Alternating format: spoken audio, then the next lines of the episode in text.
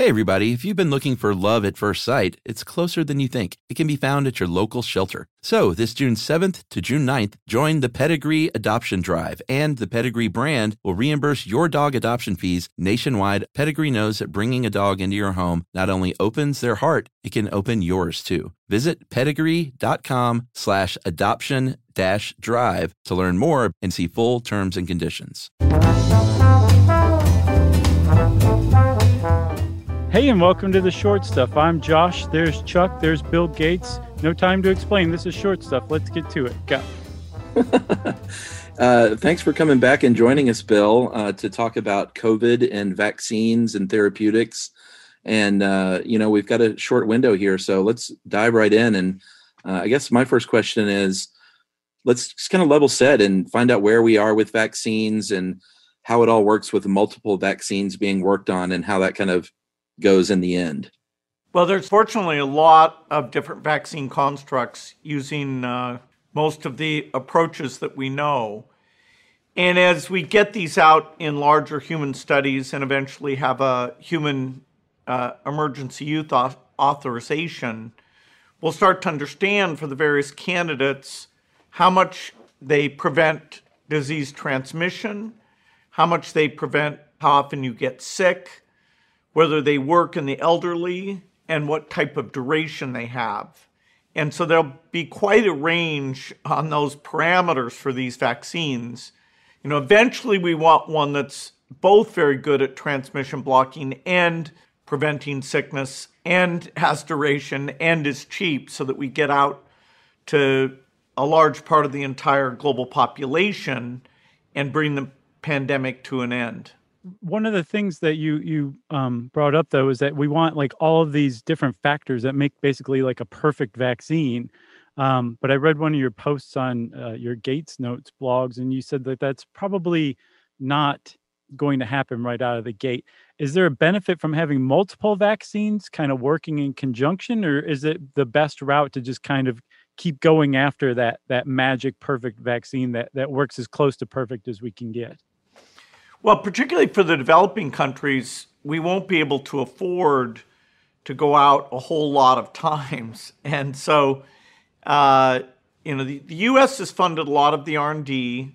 Uh, our foundation and a group we're part of called CEPI has also funded R&D, but well less than what the U.S. itself has done, and that's got a really good pipeline.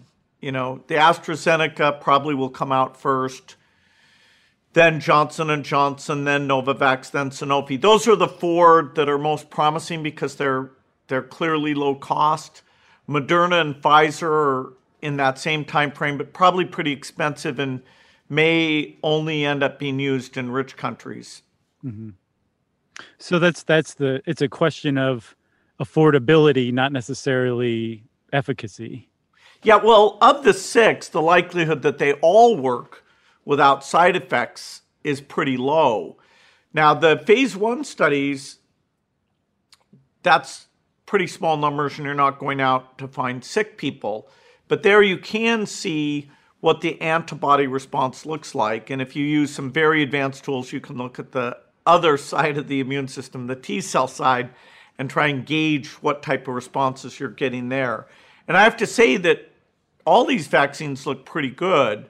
You know, the Novavax, which just came out this week, has the best numbers, but uh, you know, we're this kind of respiratory disease protecting your lungs is easier than many other vaccination tasks like uh, malaria or HIV or, or TB.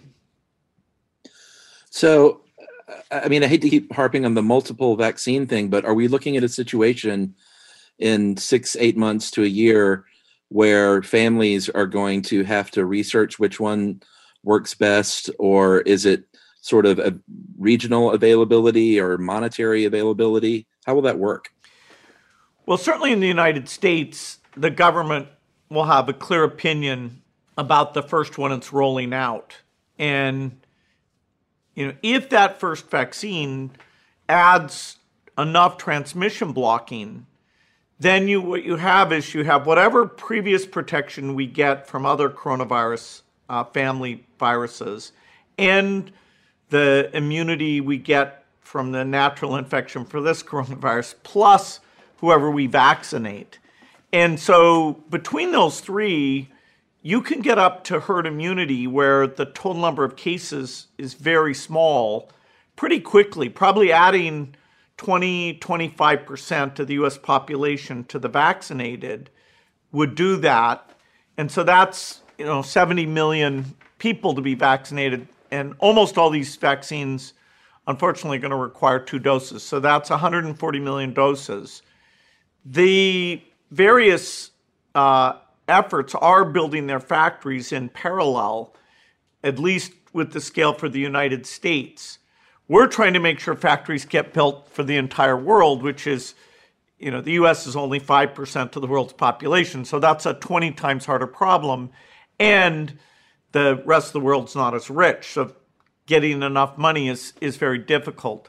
The US is one of the countries where you could decide to go with the first generation vaccine and then decide that its efficacy was limited enough that you would four months later uh, say, no, now you also need to go and get this vaccine.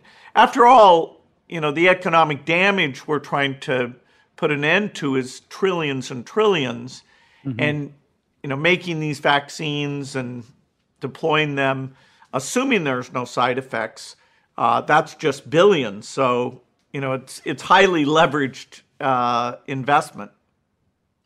You, you, I mean, you kind of mentioned that, you know, we also need to be focusing on other parts of the world too, uh, low and middle income countries um, who can't necessarily afford to throw billions of dollars at this problem. Um, how how do we help other countries and other human beings that just don't happen to live in the United States or Canada or the UK or Australia? How do we help them? Is it just a, a matter of direct aid? Is it a matter of sharing research? Is it a matter of just pumping out a bunch of doses and, and shipping them over there? Or is it a thing where if we in the United States pay a bunch of money for a vaccine that's going to make it that much more likely for the pharma companies to sell it for low or no cost to other countries. How, what's the economics of that?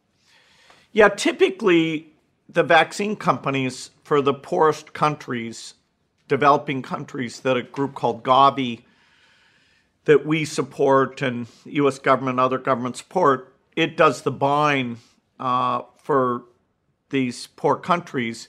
The vaccine manufacturers agree that they're not getting any profit, nor are they getting any recovery for their fixed costs, their R&D and trial type costs. They're just getting uh, close to that marginal cost, and that makes sense because they're they're not giving up something they would get otherwise.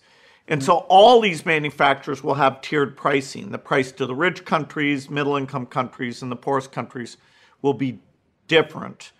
Uh, some of the companies have agreed to make no profit, so when they price to the rich and the middle income, they'll just recover their fixed costs.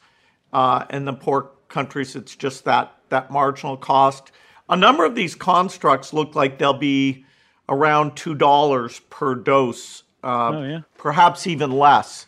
Uh, yeah, many of these constructs are very productive, including the adenovirus, which is uh, AstraZeneca and J and J, mm-hmm.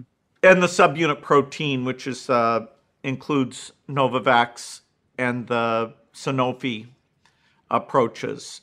The RNA platform, which you can think I'm kind of leaving that out, you know, in the long run, we're very enthusiastic about that because the speed of development and having generic factories, even when you don't know which pathogen you're going after, will work very well for that. So we've been funding that for about a decade. Unfortunately, it's in terms of scaling up the manufacturing and a por- portion of it called the lipid, the costs are still higher than these other approaches. So for the the big world, I doubt those vaccines which includes Moderna and, and Pfizer, uh, BioNTech, I doubt they'll they'll play much of a role. And and what you're talking about just now, you you were talking about different types of vaccines that are being tested. So there's an RNA vaccine that Moderna is working on that um, is has never a vaccine's never been produced using RNA, right? That's um, right. This would be the first one. Can you can you just talk a little bit about how an RNA vaccine differs from, you know, say an adenovirus uh, vaccine or, or, even a flu uh, vaccine? Well, RNA is the name of these molecules that are like the software code that tell your cells what uh, proteins to manufacture. And, you know, so the, the software idea here is that instead of actually sending the particles for the immune system to recognize and get ready to attack, you actually send some lines of instructions, the RNA, that tell your own cells to make that protein. And then once they make it, then the immune system sees that. And so the amount of RNA you need to send could be uh, way smaller because the instructions are smaller than the actual proteins themselves. Now, we still have to package up the RNA to get it inside the cells, and that creates some cost. That's the so called lipid. But the mm-hmm. basic idea uh, is really brilliant. And in the future of vaccines, uh, this will be a critical way to make vaccines because the speed and the cost will get figured out, and you, will just have these general factories, whether it's uh, for malaria or cancer vaccines. And so it's great. Moderna and BioNTech, CureVac, these are companies that were founded uh, based on using that particular approach. Well, let's take a uh, quick break, everybody, and we will be right back with Bill Gates.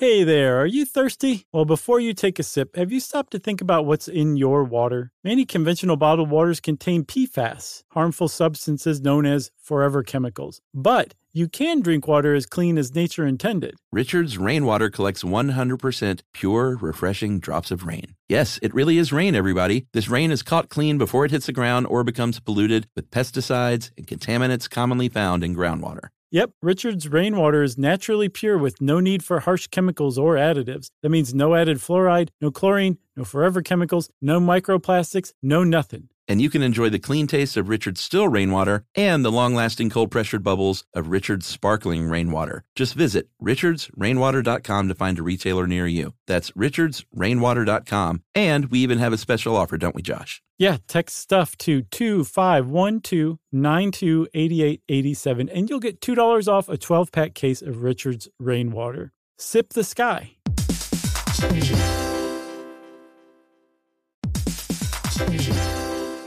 Hey, everybody, we're here to tell you about Viator, a tool that you can use to plan and book travel experiences around the world. That's right. The Viator app and website make it easy to explore 300,000 plus travel experiences so you can discover what's out there no matter where you're traveling or what you're interested in. Yep, Viator can help you plan better travel experiences. 300,000 plus travel experiences to choose from means you can plan something that everyone you're traveling with will enjoy. That's right. You can also enjoy real traveler reviews to get insider information from people who've already been on the experience that you're considering. Plus, you get free cancellation that helps you plan for the unexpected. Yeah, and Viator offers 24 7 customer service, so you know you'll get support at any hour if things aren't going as planned. So download the Viator app now and use code Viator10 for 10% off your first booking in the app. Find the perfect travel experiences for you. Do more with Viator.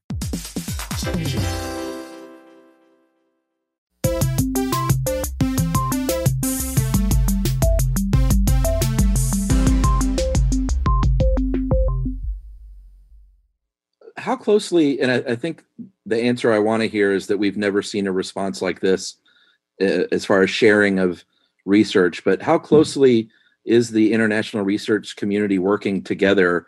And have we seen anything like this? No, it's quite novel. Um, and what we're going to have is the company who invents a vaccine is going to allow other companies to use their factories to do the manufacture. So we scale up very quickly to this billions of doses and that's never been done before and so we're our foundation because we have a lot of that expertise people who spent their careers at these private sector companies we're able to broker through our relationships with the companies and the governments uh, how that works so for example two of the companies in india have big capacity, uh, but they're unlikely to invent one of these vaccines. But Serum and BioE are these two companies. And so we're giving money to them and making sure the licensing and cooperation is such that they can latch on to whichever of the other companies' work looks promising and be there to to make a lot of the volume. So yes, I'm very pleased with the cooperation. We didn't practice for this the way we should have, uh, either the governments or the private sector. But uh, you know, my days are mostly those conversations, which everybody has a good attitude. Uh, you know, very few people are being greedy about this. Most are being willing to do things in a, a very novel, high speed way. Now, just follow up on that. It seems to me, as an optimist, that that could present a new way forward for humanity, for things uh, to work together on things that aren't necessarily uh, COVID nineteen related. Is it uh, is that naive and foolish, or or could this be a good opportunity for something like that? Well, it's a little bit naive in that the economic imperative of a coronavirus vaccine is a stronger market signal than you've ever seen for any disease. It's costing economies trillions of dollars. It's, you know, the US alone has put out already 3 trillion in relief money and they're talking about additional trillions. And so the net gain from bringing, bringing this epidemic to an end in economic terms is very clear. Whereas a lot of the diseases we need vaccines for are just in poor countries, are mostly in poor countries, where the rich countries, like tuberculosis or malaria, is basically not seen in any rich country. So there, the economic imperative isn't great, and that's where our foundation, uh, you know, for HIV, we and the U.S. governments are the big funders for, for malaria. We're the big funder. There is no market signal, and you know, in a way, it's terrible that this disease hit the rich world, but whenever somebody in the rich world gets sick, wow, then, uh, right. you know, mm-hmm. resources are put into play in a way that is, you know, just incredible. So, um, I should, I feel like I should probably preface this, but there are some people, you may not be aware of this, there are some people who are wary of vaccines and um, there, there's a, a, possibility that some people might feel wariness toward a COVID um, vaccine in particular because everything is is being stepped up uh, uh, as quickly as possible. Um, and one of the things that I've run into is this idea that um, it, it, might not even work. That you know sometimes you go in for a flu vaccine and you still get the flu that year. Um, can you kind of talk about how how that differs and how it would be um, more effective than, say, like your average flu vaccine? How the two are different? Yeah, there's two problems with the flu vaccine. One is that there are multiple varieties of flu that circulate. And as you get into flu season, we try by going to China, where most flus originate, to sample what's there and make uh, a two or three component seasonal flu vaccine. But we often miss the strain that uh, is most prevalent during a season. And the way those flu vaccines are made, they're not very effective in elderly people. Mm-hmm. And that's really bad because the flu mostly kills old people, very mm-hmm. similar in the age profile to COVID. And so here we are in the trials for this vaccine making sure it works well in old people because otherwise the sickness protection thing is almost useless. Mm-hmm. Uh, but flu is very difficult. It's constantly emerging in new forms and reassorting. This disease, there's one target. The genetic variation is very, very minor. Uh, so the vaccine will be able to target every coronavirus that we've seen and once we get rid of it, it won't be crossing over into humans on a regular basis. Uh, you know, we, we could go a long, long time before we would ever see it again. And then we'll have surveillance and catch it uh, when it's small numbers.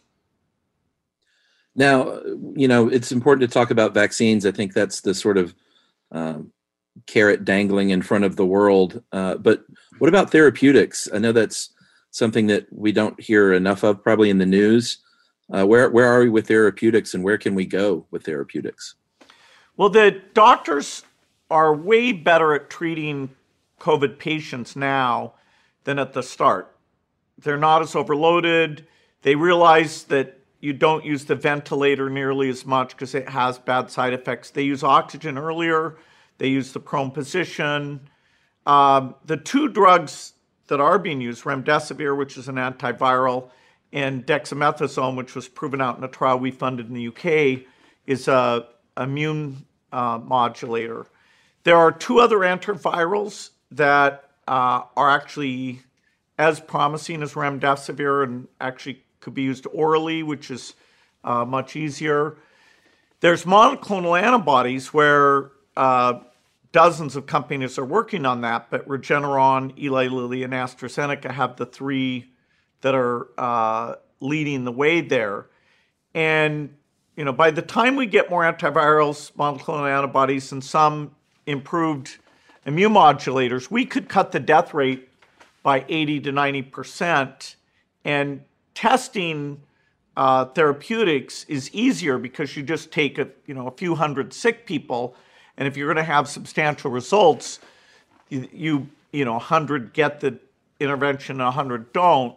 Uh, you'll see you know significant uh, variance between those. And so yes, the death rate will come down quite a bit well before we get the vaccine out in the large numbers to stop dropping the case numbers. That's great. Um, Bill, you kind of referenced uh, a point in time that is on everyone's mind, but I think seems kind of amorphous, which is the the point where we have a viable vaccine and good treatments. What does the world with coronavirus look like after that? Does it just like disappear? Does it hit a reservoir? Does it come back seasonally? What what is what is it going to look like? And then how far off are we from that goal of of reaching that that world? If we get this cheap vaccine, um, and it's not only safe, but everybody uh, knows that it's safe, so they're willing mm-hmm. in large numbers to take the vaccine and if we get the generosity that the rich countries are, along with our foundation, are funding the vaccine so it's uh, uh, available even in the developing countries, we can truly bring this thing to an end where it won't be coming back. Uh, you'll get rid of all the pockets the disease are in. You'll be willing to go to big public events. And then we'll monitor to see if it if something similar is crossing over and catch that very quickly. We might not hang around with bats quite as much uh, as we do now in uh, these live markets where uh, this crossover almost certainly took place. But you know, I'm I'm spending a lot of time getting the U.S. to provide money to help buy the vaccine for other countries. Historically, the U.S. has been super generous. You know, we we drove smallpox eradication. We fund the polio effort that's near to completion on HIV and malaria. We've been super generous here. The leadership has been distracted and not know wanting to talk about the epidemic, so we haven't gotten the money yet. But I'm I'm optimistic that'll get solved by the Congress because it's hitting both people it's hitting both the bleeding hearts who care about human lives and it's hitting both the hard cases who care about the bottom line huh? It, it's, it That's has right. something for the, everybody? the humanitarian argument the strategic argument of not creating a vacuum for china and others and the selfish argument of hey we don't want it coming back again and again. You know countries like australia or south korea that did a competent job even they have found it hard that everybody who's coming into the country potentially can start up a chain of infection again. So, uh, you know, they're doing great, but they have to keep fighting and fighting and, and doing local shutdowns. Whereas if if the the rest of the world had done what they've done, you know, they they could go and and have their economy in a normal state. Yeah, you know, you mentioned the live markets and uh, the crossover and sort of the the problems with that. What um, what does that future look like, and what can we do about it as Americans? Are we working with China? Are they willing to close these things down? Like, how is all that going to work? Yeah, the, a lot of species of bats are there south of Wuhan, uh, and you know the cross protection from related coronaviruses may explain why Vietnam, although they've certainly done a good job, you know they just had their first death, and so coronaviruses do come out, and if you're looking with modern tools, you'll see it when the numbers are very small. So those, uh, you know, making sure the exposures to bats are reduced, reduced, and that the surveillance is very strong. And then once you see meaningful spread, then kicking up a sort of what I call mega testing diagnostic capability. That is all very doable, and and so we won't suffer from a coronavirus being widespread like this again. We will really have our act together for a pretty modest level of resources. Chuck, I have one last question. Do you have any any more? Uh, I got one more, but you go first.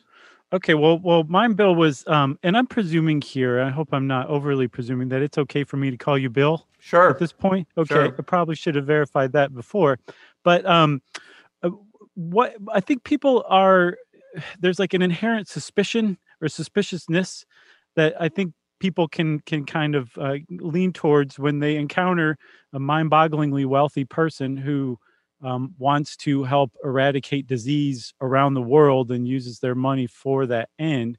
Um, so, what is it that that interested you? That kind of took you from, you know, uh, pioneering computers to pioneering eradicating disease around the world. What was that? Was that Melinda's influence? Was that something that you've always been interested in? What, what what's the deal? Well, like your listeners, I I'm curious to understand things, and so as I was uh, starting to wind down uh, and spend a little bit less time on my Microsoft work, uh, I was reading. I was thinking, okay, how can I give this wealth back to society? Uh, and I was learning about what kills children, and I was stunned that there were diseases that we had solutions for, we had vaccines for, but uh, millions would die of those diseases because they weren't affordable to the poor countries, even though the, the cost of manufacture was very, very low. And so I saw that Melinda and I could focus on global health and get the death rate down, which amazingly and counterintuitively reduces population growth because parents, when they know their kids are likely to survive, have less children. And so that quest, you know, which involved creating this Gavi organization to help buy the vaccines, overall, the under five death rate has gone from 10% now down to about 5% globally. Wow. And, you know, so that's, you know, that's mind blowing. It was over 10 million children a year, now less than, than 5 million a year. And we have a clear path with a few new vaccines to get down to two and a half million. Uh, so two and a- two and a half percent. Uh, and even rich countries are close to 1%. So you're getting pretty close to the kind of equity that any child born anywhere, their life is treated as having value. Now, on this journey, you you know, I've gotten to learn about the immune system and meet great scientists, and so I love the work. Uh, you know, it gives purpose to how we take the Microsoft money and get it back out to the world uh, because we don't need it for our consumption. And you know, so this work in partnership with Melinda has been a, a great joy to me. Uh, so I guess in finishing up, I mean, you know, you've been pretty busy being Bill Gates' superhero during this time. Uh, I'm curious though about, you know, you've been locked down like the rest of us. What's what has Bill Gates, human being, been doing? Have you had any fun? What have you guys been doing? What have you been up to? Well, you know, in a way, uh, I don't know what the kids think, but we've got more time with our kids than we would have expected, including uh, one that's at medical school, one that's uh, at University of Chicago in college. and so you know, lots of family game nights. Uh, you know, I'm using the team software from Microsoft and Zoom and and some of the others. And so I'm giving a lot of feedback to the Microsoft team that now this this has become so mainstream. Let's make it easy to take notes and review the slides and search through a previous meeting uh, to see what was done. You know, so the rate of innovation on the software will be upped quite a bit. Uh, you know, it's been simple for me to meet with leaders because they don't expect to show that you're serious, that you have to fly all the way there. And even for these African leaders, they're they're the most stuck. They have to fly to the U.S. and fly to Europe, so they're they're able to stay in their countries and get more of their work done. Uh, so you know how once it's all over, we realize wow, some of those trips, uh, our time in the office wasn't necessary. That is pretty fascinating. That it's really accelerated rethinking office work and business travel.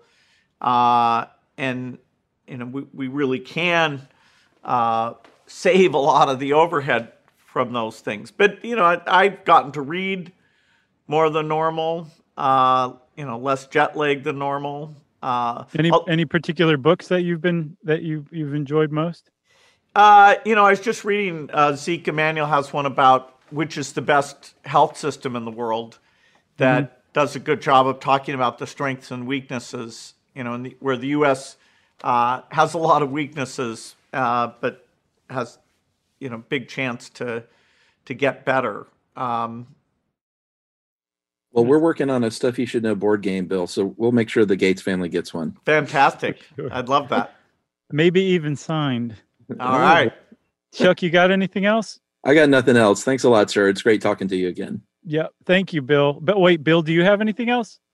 No. Uh, oh, good. Uh, okay, you know, cool. thanks for uh, feeding people's curiosity. You guys do a great job. Hey, well, thank you for saving the world. You're doing a great job too. Well, since we just made Bill Gates laugh, that's it for short stuff, everybody. Short stuff is out. Stuff You Should Know is a production of iHeartRadio's How Stuff Works. For more podcasts from iHeartRadio, visit the iHeartRadio app, Apple Podcasts, or wherever you listen to your favorite shows.